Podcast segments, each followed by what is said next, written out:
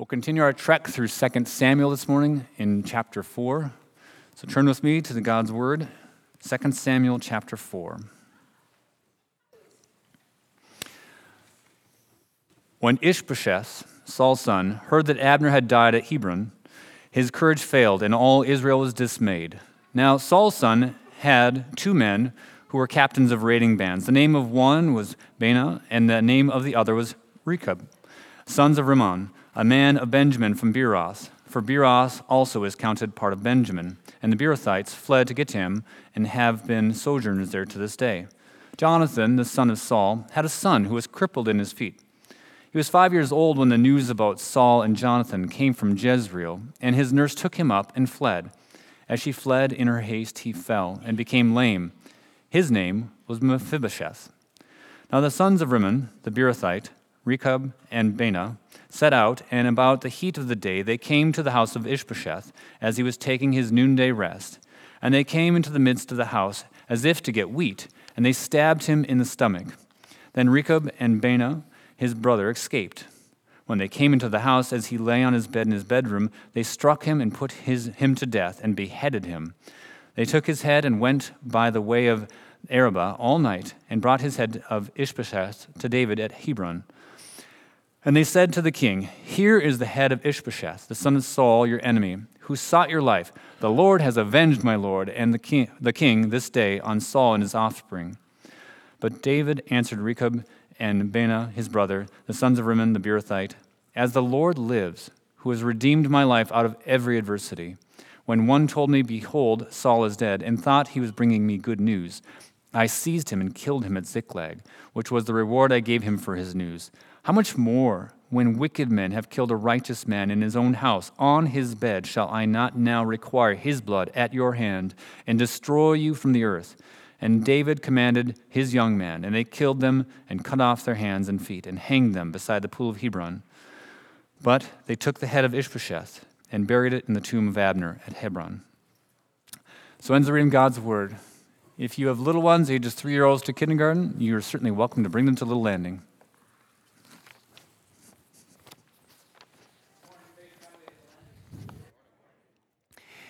It's a privilege to minister the Word of God to you, and it's a privilege to be a part of a team who minister the Word of God. I'm so thankful for Jeff Blevins and his ministry of Ephesians 1 uh, at this pulpit this last Lord's Day. And I'm thankful to you the, as the body who enabled me to go spend a weekend with a dear friend of mine from Michigan, one whom we serve together at a church there, one who strengthens and stirs my heart in God. What a joyful weekend I had. I'm also thankful for the opportunity to go away this coming week for three days with Pastor Andrew. We're heading down to San Antonio, Texas. Suffering for the Lord down there. we're going to the Evangelical Theological Society gathering and we're going to listen to the Word of God taught to us by many of the gifted scholars God has assembled in the country today. Pray for us as we travel, as we listen and study, and as we return. Let's pray now and ask God's help to unfold this most important chapter in Holy Scripture. Father, I thank you for the grass withering and the flower fading, but the word of our God standing forever. Thank you for the power and the living nature of the Word of God, authoritative, inerrant, and full of your glory. Oh, give us eyes to see the mercy, the wonder, the beauty, the gospel of your glory right here in 2 Samuel chapter 4. You will instruct us. You will teach us how to receive mercy in such a way that we don't pervert it and twist it to our sinful ends, but humble ourselves under it, even repent of sin because of it. Thank you so much for David's example here as he points us forward to Jesus Christ, his descendant and our Savior and Lord. We thank you for the inerrancy of this word now, so we'll dwell with care on this living word and we will glean as you help us every great spiritual morsel from it. Feed us well, Lord, on 2 Samuel 4. Thank you for the singing. Thank you for the praying. Thank you for the, the declaring great truths in doctrinal declaration that unites us together and empowers us and enables us to be a united faith family and, and sends us from here to go with boldness into the world around us. Oh, the degradation and chaos of the world around us. Would you give us lightning bolt clarity in a foggy, dark night of sin that encroaches. Do it because your word is powerful, your spirit is near and present, your glory is worth it, your son is precious beyond words, and we love you. We love you, Lord, and we want to hear from you just now. In this keen and powerful, even, even dare I say, brutal passage, show us what's here for us. We ask it in Christ's name. Amen. In World War I, there was a hero. His name was Henry. Henry Tandy. He was a British private, and he was always doing heroic things. He'd grown up in an orphanage. He was introduced to the Anglican faith. He saw himself as a member of the Anglican Church, and he thought it was part of his life and virtue to be courageous and strong. Henry loved to do the right thing and he loved to serve. He was always a servant as a young person, according to his biography. He became a military soldier and fought in World War I valiantly. He would be the one carrying his buddies on his shoulder out of the battle to safety, even when he himself was wounded. That happened more than once. Once he was under fire to try to take over a German city, and his entire uh, unit of men laid low to protect themselves from German machine gun fire, and they couldn't cross a river because the bridge was out. So he crawled single, uh, uh alone, all by himself. Single handedly he crawled up under the fire of the German machine guns and he put planks together to rebuild a bridge so his unit could cross and put an end to those machine guns. On September 18th of 1918, the war had raged on, and on that day, Henry was shot twice, and he was trying to make his way back to medical aid. In his slow walking back to medical aid, he came across a dazed and confused German soldier, unarmed himself. Tandy raised his rifle, and then he looked in the face of the 19 year old German, and he saw the man was scared, probably experiencing shell shock, had no weapon. And Tandy lowered his rifle and he nodded with his head for the German to return back to the German lines. Both men, on several occasions, recount the incident of mercy to be true and accurate. Henry Tandy let Adolf Hitler go. What do we do with the mercy shown to us? What do we do with the mercy shown to us? Do we perceive that the mercies God shows us, the ones I'm, I'm bathed in right now and the ones you are, do we perceive them as approval for the path of life we've chosen and we continue on our way? I must be right and God must be for me if He's been so very kind to me. Or do we perceive the mercies God shows to us as a call to repentance? Romans 2 4. Do you not know? Have you not heard? It is the kindness and patience of the Lord meant to lead us to repentance. What do we do with the mercy shown to us? Deep inside of you is either a clear mind that says, I don't deserve these mercies. They are stunningly gracious, stunningly undeserved, stunningly kind of God, and therefore He intends to move in, in me a, a new and transformed heart that by His Holy Spirit partakes of His mercy as my salvation, my rescue, my redeeming. And He would send me on a new path. Oh Lord, show me the new path. I turn from the one that's grieved you. Or a hardened heart that says, of course. Even God, by His providence, is with me in this great undertaking that I'm in. And even though I've got people against me and I've got my own doubts, yet God has put His stamp of approval on what I'm doing, I'll do it all the harder and all the stronger. The outcome be damned. What do we do with the mercies God has given to us. You'll see in this passage that Kevin just read, there are mercies lavished both upon these two men from Benjamin, the Israelite tribe of Benjamin, and upon David. But they do very different things with the mercy God shows them. I want to walk through the mercy first shown to these two men, and then I want to walk through the mercy shown to David and show you how two individuals, both Israelites, but they deal with the mercy of God so very differently.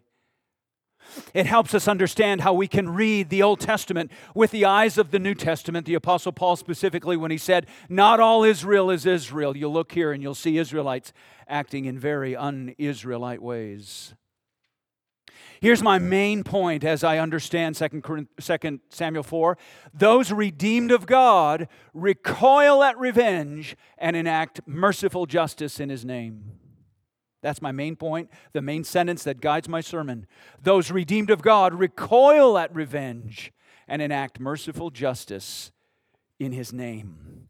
Oh, how I wish world leaders would hear that sentence and take it to heart. Oh, how I wish every marriage were defined by that sentence. Oh, how I wish every ministry and friendship. Oh, how I wish every uh, interrelationship between churches in a city. Oh, how I wish every relationship between missionaries out on the field, every politician, Every business leader and instructor and teacher loved the sentence Those redeemed of God recoil at revenge and enact merciful justice in his name. Here's the setting the house of Saul is defeated. That's the point, isn't it?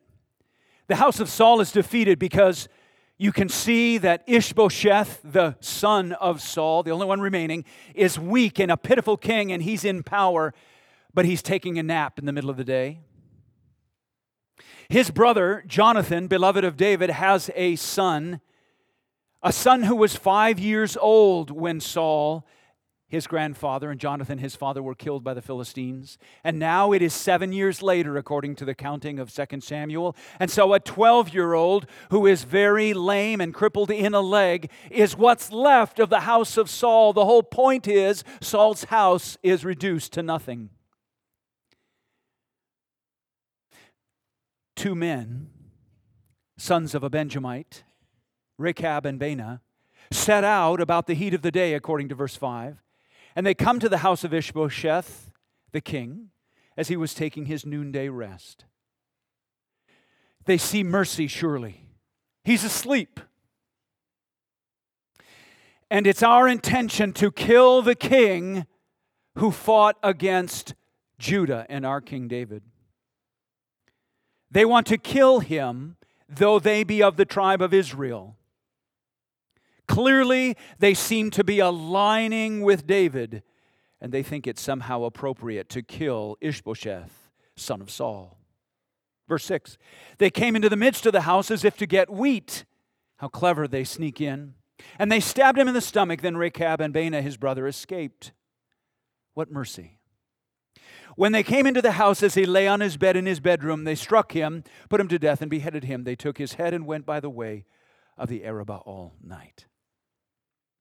Two assumptions that they make, and they're mistaken in both. First, they assume David is a violent man and that he would appreciate what they're going to do. Their killing of Ishbosheth is going to be approved of by David. In fact, they're going to do exactly to Ishbosheth what David did formerly to Goliath Look, we're going to bring you his head.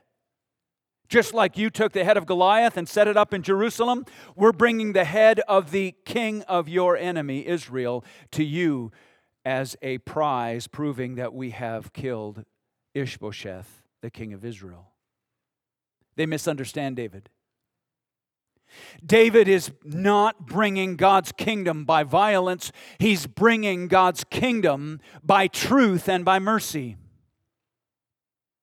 I wonder if the body of Christ in the United States or in the West or even in the world in 2023 realizes the kingdom of God advances not by violence but by truth. The kingdom of God advances not because we build bigger armies and we force people at the end of a spear or at the tip of a sword or at gunpoint to somehow confess and believe in and delight in Christ. No one delights in Christ at gunpoint. No heart is transformed by a physical sword, but by the sword of the Spirit. The kingdom advances by truth, not by violence. Jesus said to Pilate, My kingdom is not of this world. If my kingdom were of this world, my servants would have been fighting that I might not be delivered over to the Jews, but my kingdom is not from this world. Then Pilate said to him, So you are a king? Jesus said, I am. You say that I am a king. For this purpose I was born, and for this purpose I've come into the world, to bear witness to the truth. Everyone who is of the truth listens to my voice. When Paul was dragged before the Jewish people in Acts 21, they beat him, and a Roman cohort had to come along and rescue him, and they brought him before the tribune. And instead of asking for them to charge his assailants or punish them, he asked for an opportunity to speak the truth. And in Acts 22, Paul proclaims the truth. He feared God. And even when he was struck physically by, by one of the high priests as he's being examined before the high priest, he said, God strike you back. In other words, he commended justice into the hands of God. Paul feared the Lord. And so Paul writes with the inspiration of the Holy Spirit for us to hear and to receive and to act out in our lives. Romans 14, rather, Romans 12, 14 through 21. Listen to these words. See if they don't apply to David's character and to your life. Bless those who persecute you, bless and do not curse them. Rejoice with those who rejoice, and weep with those who weep. Live in harmony with one another. Do not be haughty, but associate with the lowly. David's going to do something with the lowly Mephibosheth in the coming chapters that fulfills this beautifully. Never be wise in your own sight, repay no one evil for evil, but give thought to do what is honorable in the sight of all. If possible, as far as it depends on you, live peaceably with all. Surely you and I have people that come to mind when we read those words of Scripture. There are people that it is a challenge for me to be peaceable with, but I must seek, as God helps me, to live peaceably with all. Beloved, never avenge yourselves, but leave it to the wrath of God, for it is written, Vengeance is mine, I will repay, says the Lord. There, Paul is quoting Deuteronomy 32. To the contrary, if your enemy is hungry, feed him. If he's thirsty, give him something to drink. For by so doing, you will heap burning coals on his head. Do not be overcome by evil, but overcome evil with good. The redeemed of God always recoil from revenge. What relationship in your life right now is very difficult for you to recoil from revenge? You can always tell when a person is confused and doesn't know God and doesn't want to follow God or is wrestling with guilt or rebellion or sin in their lives, it's very easy to take offense and it's very easy to want to respond to offense with offense. But the redeemed of God recoil at revenge. Though the kingdom advances by truth and mercy and not by violence, the Bible does not in any way teach pacifism. If innocents are in danger, courageous and righteous men will stand in the gap to protect them. If disorder and chaos and violence and murder is afoot, godly law abiding men and women will intercede to arrest and bring, just, bring those to justice who are responsible. Capital punishment is most certainly a biblical warrant for just societies because God said to Moses, And for your life blood I will require to a reckoning. From every beast I will require it, from man from his fellow man I will require a reckoning for the life of man. Whoever sheds the blood of man, by man shall his blood be shed, for God made man in his own image. God spoke that originally to Noah, and God gave it to Moses, and it was recorded in Genesis 9. These two men from the tribe of Benjamin who take Ishbosheth's life have been under the mercy of God, abundant mercy. And if you pause and think about it, they have been un- under outstanding mercy. They're part of the Israelite people. They've been saved out of Egypt. They've been given uh, land and they've been given the blessings, the covenants, the presence of God, the prophets, the scriptures. And even in this act, they, they perceive the opportunity to go into Ishbosheth while he's sleeping and easily take his life. And yet, that's not their worst misunderstanding. Look at verse 8. This is their second misunderstanding. First, they thought the kingdom comes by violence. Second, they think God is blessing them. And they said to the king, Here, you can just see him. I mean, it, funny things come to my mind. You know, like this is Daryl and his other brother Daryl. I mean, these guys are just so foolish. They're holding up the head of Ishbosheth, and they think David's going to approve it. Here's the head of Ishbosheth, the son of Saul, your enemy, who sought your life. You know the guy who kept pursuing you and pursuing you and pursuing you? Well, this is his son, so we thought we'd do you a huge favor. You can put this up in your study or in your den. But then they get worse. The Lord, Yahweh, all caps, the covenant Lord, has avenged my Lord the king this day on Saul and on his offspring. The only thing worse than a murderer is a murderer who thinks he's doing what pleases God. Like Paul, before his conversion, approving of killing of Christians as an offering of obedience to God. It's what so many misunderstand when they look at the world scene today. If you don't understand that the wars of the world are carried out by those who believe that they are pleasing God, you don't understand the wars. Here in this passage, we're to read this and we're to be horrified at what's happening. We're to be horrified at the way these, these men are twisting the name of Yahweh and the blessing of the Lord. They're twisting it to make it look like their act of murder was somehow pleasing God. They are taking revenge into their own hands and they're committing an act of murder. The Spirit of God does not approve of rank acts of murder, no matter what ethnicity commits them. No ethnicity is above the law of God. Proverbs 20, 22 Do not say, I will repay evil. Wait for the Lord, and he will deliver you. Deuteronomy 32 35, vengeance is mine and recompense for the time when their foot shall slip. For the day of their calamity is at hand and their doom comes swiftly. For the Lord will vindicate his people. He will have compassion on his servants when he says that their power is gone and there is none remaining, bond or free. If you're redeemed in the Lord, there wells up within you by the Spirit of the living God a recoiling at revenge and a desire to enact mercy and justice in his name. Let's look at David. By contrast, stunningly similar on the surface, but oh, look deep with me into this passage and let's see the contrast. Let's see how those who truly love the name of the Lord will carry out justice.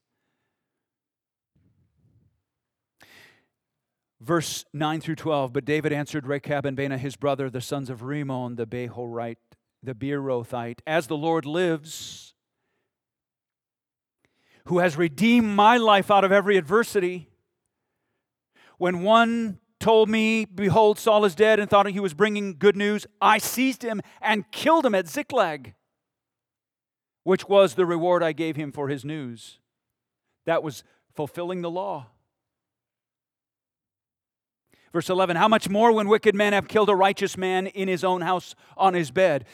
You know, men of Benjamin, you're holding the head of Ishbosheth in front of me, but Ishbosheth never chased me. He never pursued me. He never did anything wrong. He was a righteous man. That's what David says. How much more, when wicked men have killed a, righteous man in his own house on his bed, shall I not now require his blood at your hand and destroy you from the earth? And David commanded his young men, and they killed him and cut off their hands and feet and hanged them beside the pool at Hebron. But they took the head of Ishbosheth and buried it in the tomb of Abner at Hebron. Notice two things that David does. He takes an oath. Did you see that? As the Lord lives, he submits himself under the oath of God. He says, As the Lord lives, who has redeemed my life out of every adversity. He's taking an oath because, number one, he's saying, I am about to enact justice and I'm doing it under the instruction of the name of the Lord. I'm doing it directly because he commanded it. And he's referring, of course, to Exodus 21 12. Whoever strikes a man so that he dies shall be put to death. Or Numbers 35. Moreover, you shall accept no ransom for the life of a murderer who is guilty of death, but he shall be put to death. This is what the law says. David's carrying out the law with the backing and authority and blessing of God because murderers stand in front of him one of the passages that upholds those like me who believe in capital punishment. He brings in the law of Moses. That's what he's doing with this oath. This oath is a way of saying, God has spoken to this situation already, and I must be the kind of leader who does not carry out revenge according to my own flesh, but lives according to the will and word and law of God.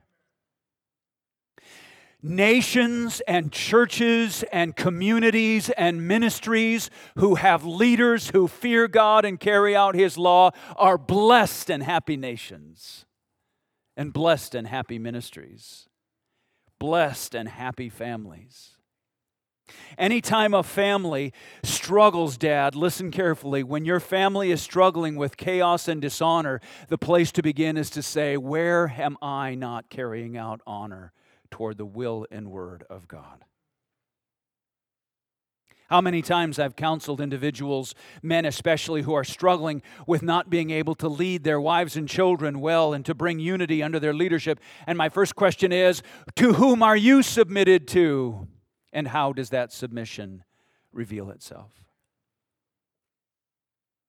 David here is submitting to the law and the will of God. He is first and foremost taking an oath before these men to say, What I am about to do, I do because I fear the living God and I obey his word. Second, look what he's doing. He gives personal testimony. As the Lord lives, the living Lord, the one who never dies, the one who has no enemies, the one who has no competitors, the one who can't be stopped, the one in all sovereign glory and power, him, he's redeemed my life out of every adversity. That's my story. That's how David ends his life. In First Kings, they're asking him, Who should be king after you? And he says, Call Bathsheba to come to me. Bathsheba comes into the king's presence, and the king swears to her and says, As the Lord lives, who has redeemed my soul out of every adversity. Exact same sentence as I swore to you by the Lord, the God of Israel, saying, Solomon your son shall reign after me. Very beginning of his ministry and the very end of his ministry are enveloped by this glorious sentence As the Lord lives, who has redeemed my soul out of every adversity. This is David's testimony. This is what com- comprises all of the Psalms that David has written. This is what comprises all of David's ministry and, and kingship as a king over Judah and Israel. The Lord is alive, and he has redeemed my soul out of every adversity. Therefore, I am not going to act in such a way that violates, dishonors, or compromises his word. I am going to, in fact, enact justice. They can say what they want about Christians not being clear minded or level headed, but they're certainly going to like it when we become judges. David's life has been redeemed at every turn because David is a man of fear before God and therefore honesty and justice before the, the sins and concerns of human beings. Redeem Israel, O God, David cries out in Psalm 25, out of all her troubles. David also says in Psalm 18, The Lord lives. Same phrase. The Lord lives. Yahweh lives. He's alive. He's ever living and, and redeeming and moving. Nothing can sway or stop his hand. Blessed be my rock, therefore, and exalted be the God of my salvation, the God who gave me vengeance and subdued peoples under me, who rescued me from my enemies. Yes, you exalt me above those who have risen against me. You delivered me from the man of violence. David doesn't become a man of violence here he calls for the death appropriately as the sentence of judgment against murder for these two Benjamites. What a severe act he does.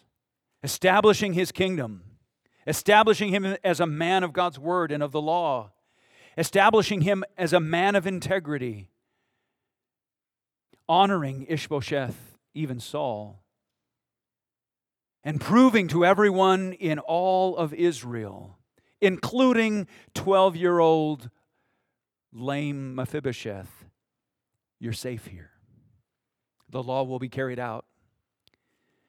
Since my God redeemed me, I have the courage and boldness to live a life that receives that mercy of redemption and carries it out in justice in his name. So, are you redeemed? Are you redeemed? Like this. Redeemed means bought back. Redeemed means you're no longer enslaved to the enemy or to your own flesh. It means you've been ransomed. Mark chapter 10, verse 45 For even the Son of Man came not to be served, but to serve, and to give his life as a ransom for many. Oh, the glory of being redeemed. Romans 8, 3 through 4. For God has not done, has done rather what the law, weakened by the flesh, could not do by sending his own Son. In the likeness of sinful flesh and for sin, he condemns sin in the flesh, your sin and my sin, in order that the righteous requirement of the law might be fulfilled in us, who walk not according to the flesh, but according to the Spirit. Redeemed is that wonderful, joyful reality that the Spirit has bought me and paid for me and taken away my sin and taken me from the kingdom of sin and darkness so that I no longer follow them into eternal destruction.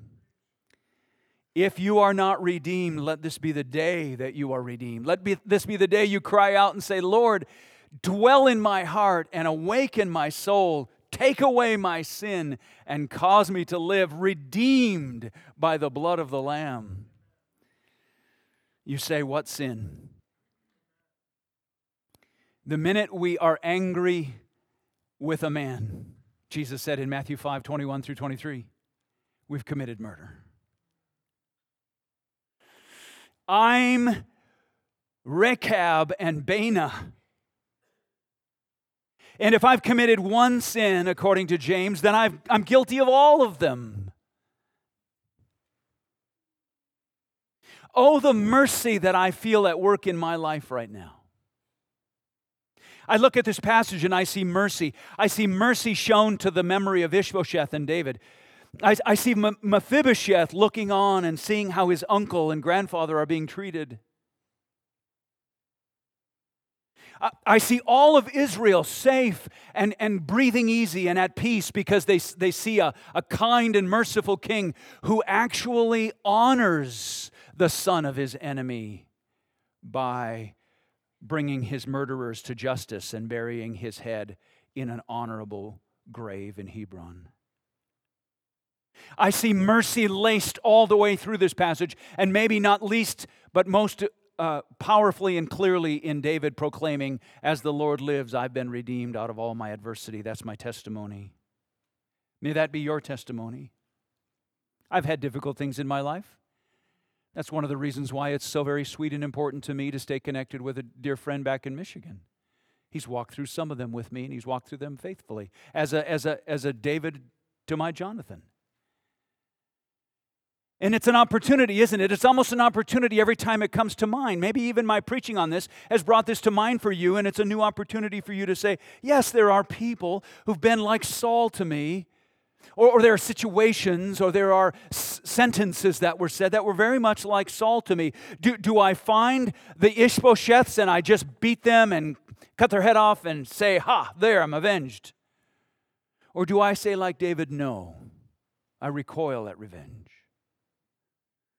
The Lord lives and He's enough for me. His redemption has brought me up out of all adversity, and He will do so again for me.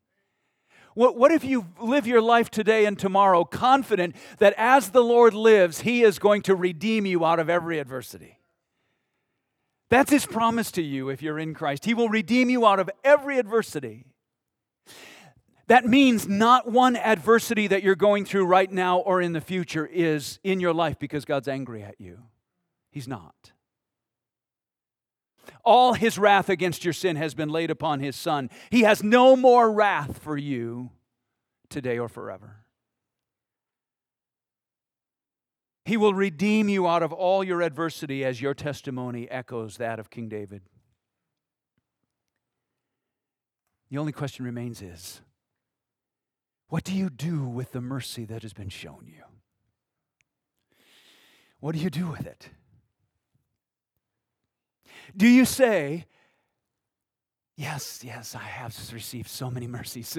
my family, my precious wife, my children, my parents, my, my friends at school, my job, my, my body, my mind, my salvation, the money and opportunities that I have. These and so many more things are mercies. God must be approving of the path I have walked. I'm just going to keep doing the same thing.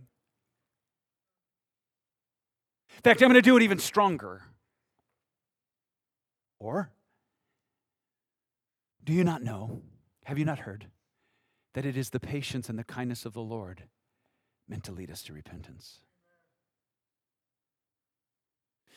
Some doubt whether Henry Tandey on September 18th of 1918 permitted Adolf Hitler to stumble his way back to the German lines. But in conversations, both men have made plain and recorded, they both testify that that's exactly what happened.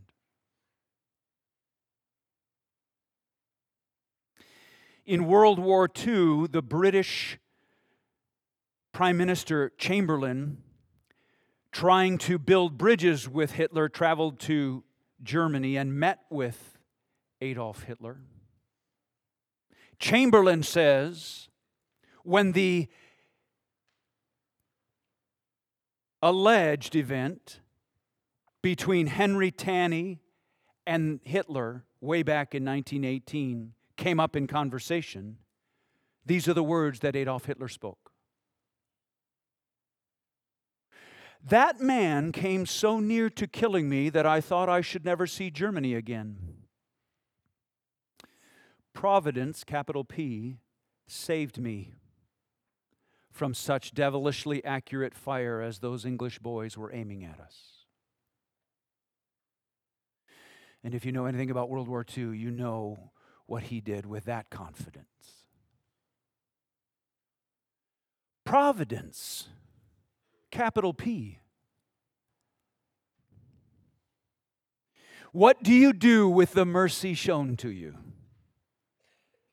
Do you take it as an approval from God for the path that your life goes and you'll continue to do so with great vim and vigor? Or do you say, might it be that the mercy of God is calling me to look into the face of the ever living one and say, Lord, search me and try me and see if there be any wicked way in me and lead me in the paths of life everlasting? Let's pray.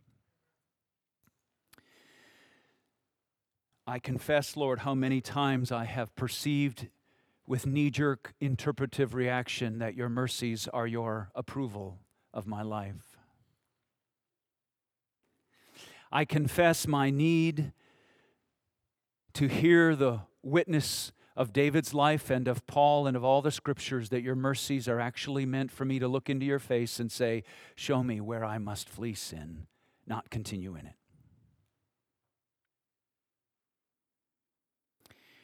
Lord, I thank you for the work your Spirit is doing, hovering sweet upon the souls in this room right now and those watching by live stream. Thank you for drawing to yourself in redemptive salvation glory those who are not yet yours but now are. Thank you for moving upon hearts and saying, Lord, give me self reflection and awareness. Give me even keener awareness of you and your glory to look into your face and see how your mercy is intended to purify me from one degree of glory to another.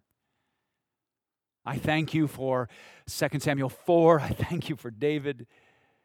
I thank you for the severe, merciful justice he brought to bear under the blessing of your law and your command. And I thank you for the sweet conviction that comes as I watch these two murderers stand before a holy God in the person of his King. Lord, we face a world where these very questions are being bandied about. Would you give to those who are in places of authority a recoiling against revenge and not returning to it, and a willingness under careful legal authority to carry out severe justice and mercy where it's needed. We don't have enough facts and we don't have enough details and we don't know enough of the events to speak with bravado or exaggeration or arrogance, so guard me from it. But, oh Lord, I pray that you would have mercy on a very mercy starved world. Begin with me, begin with us begin with believers around the world believers in Israel, believers in Palestine, believers in Ukraine, believers in Russia, believers on every continent and in every tribe and in every tongue and among every people and language. Show mercy, I pray, through them. Lord, we thank you for the opportunity to dwell with you now in these quiet moments and to respond to your word with a song worthy of your name and honor. Be glorified in it as we sing it to you. In Jesus' name, amen.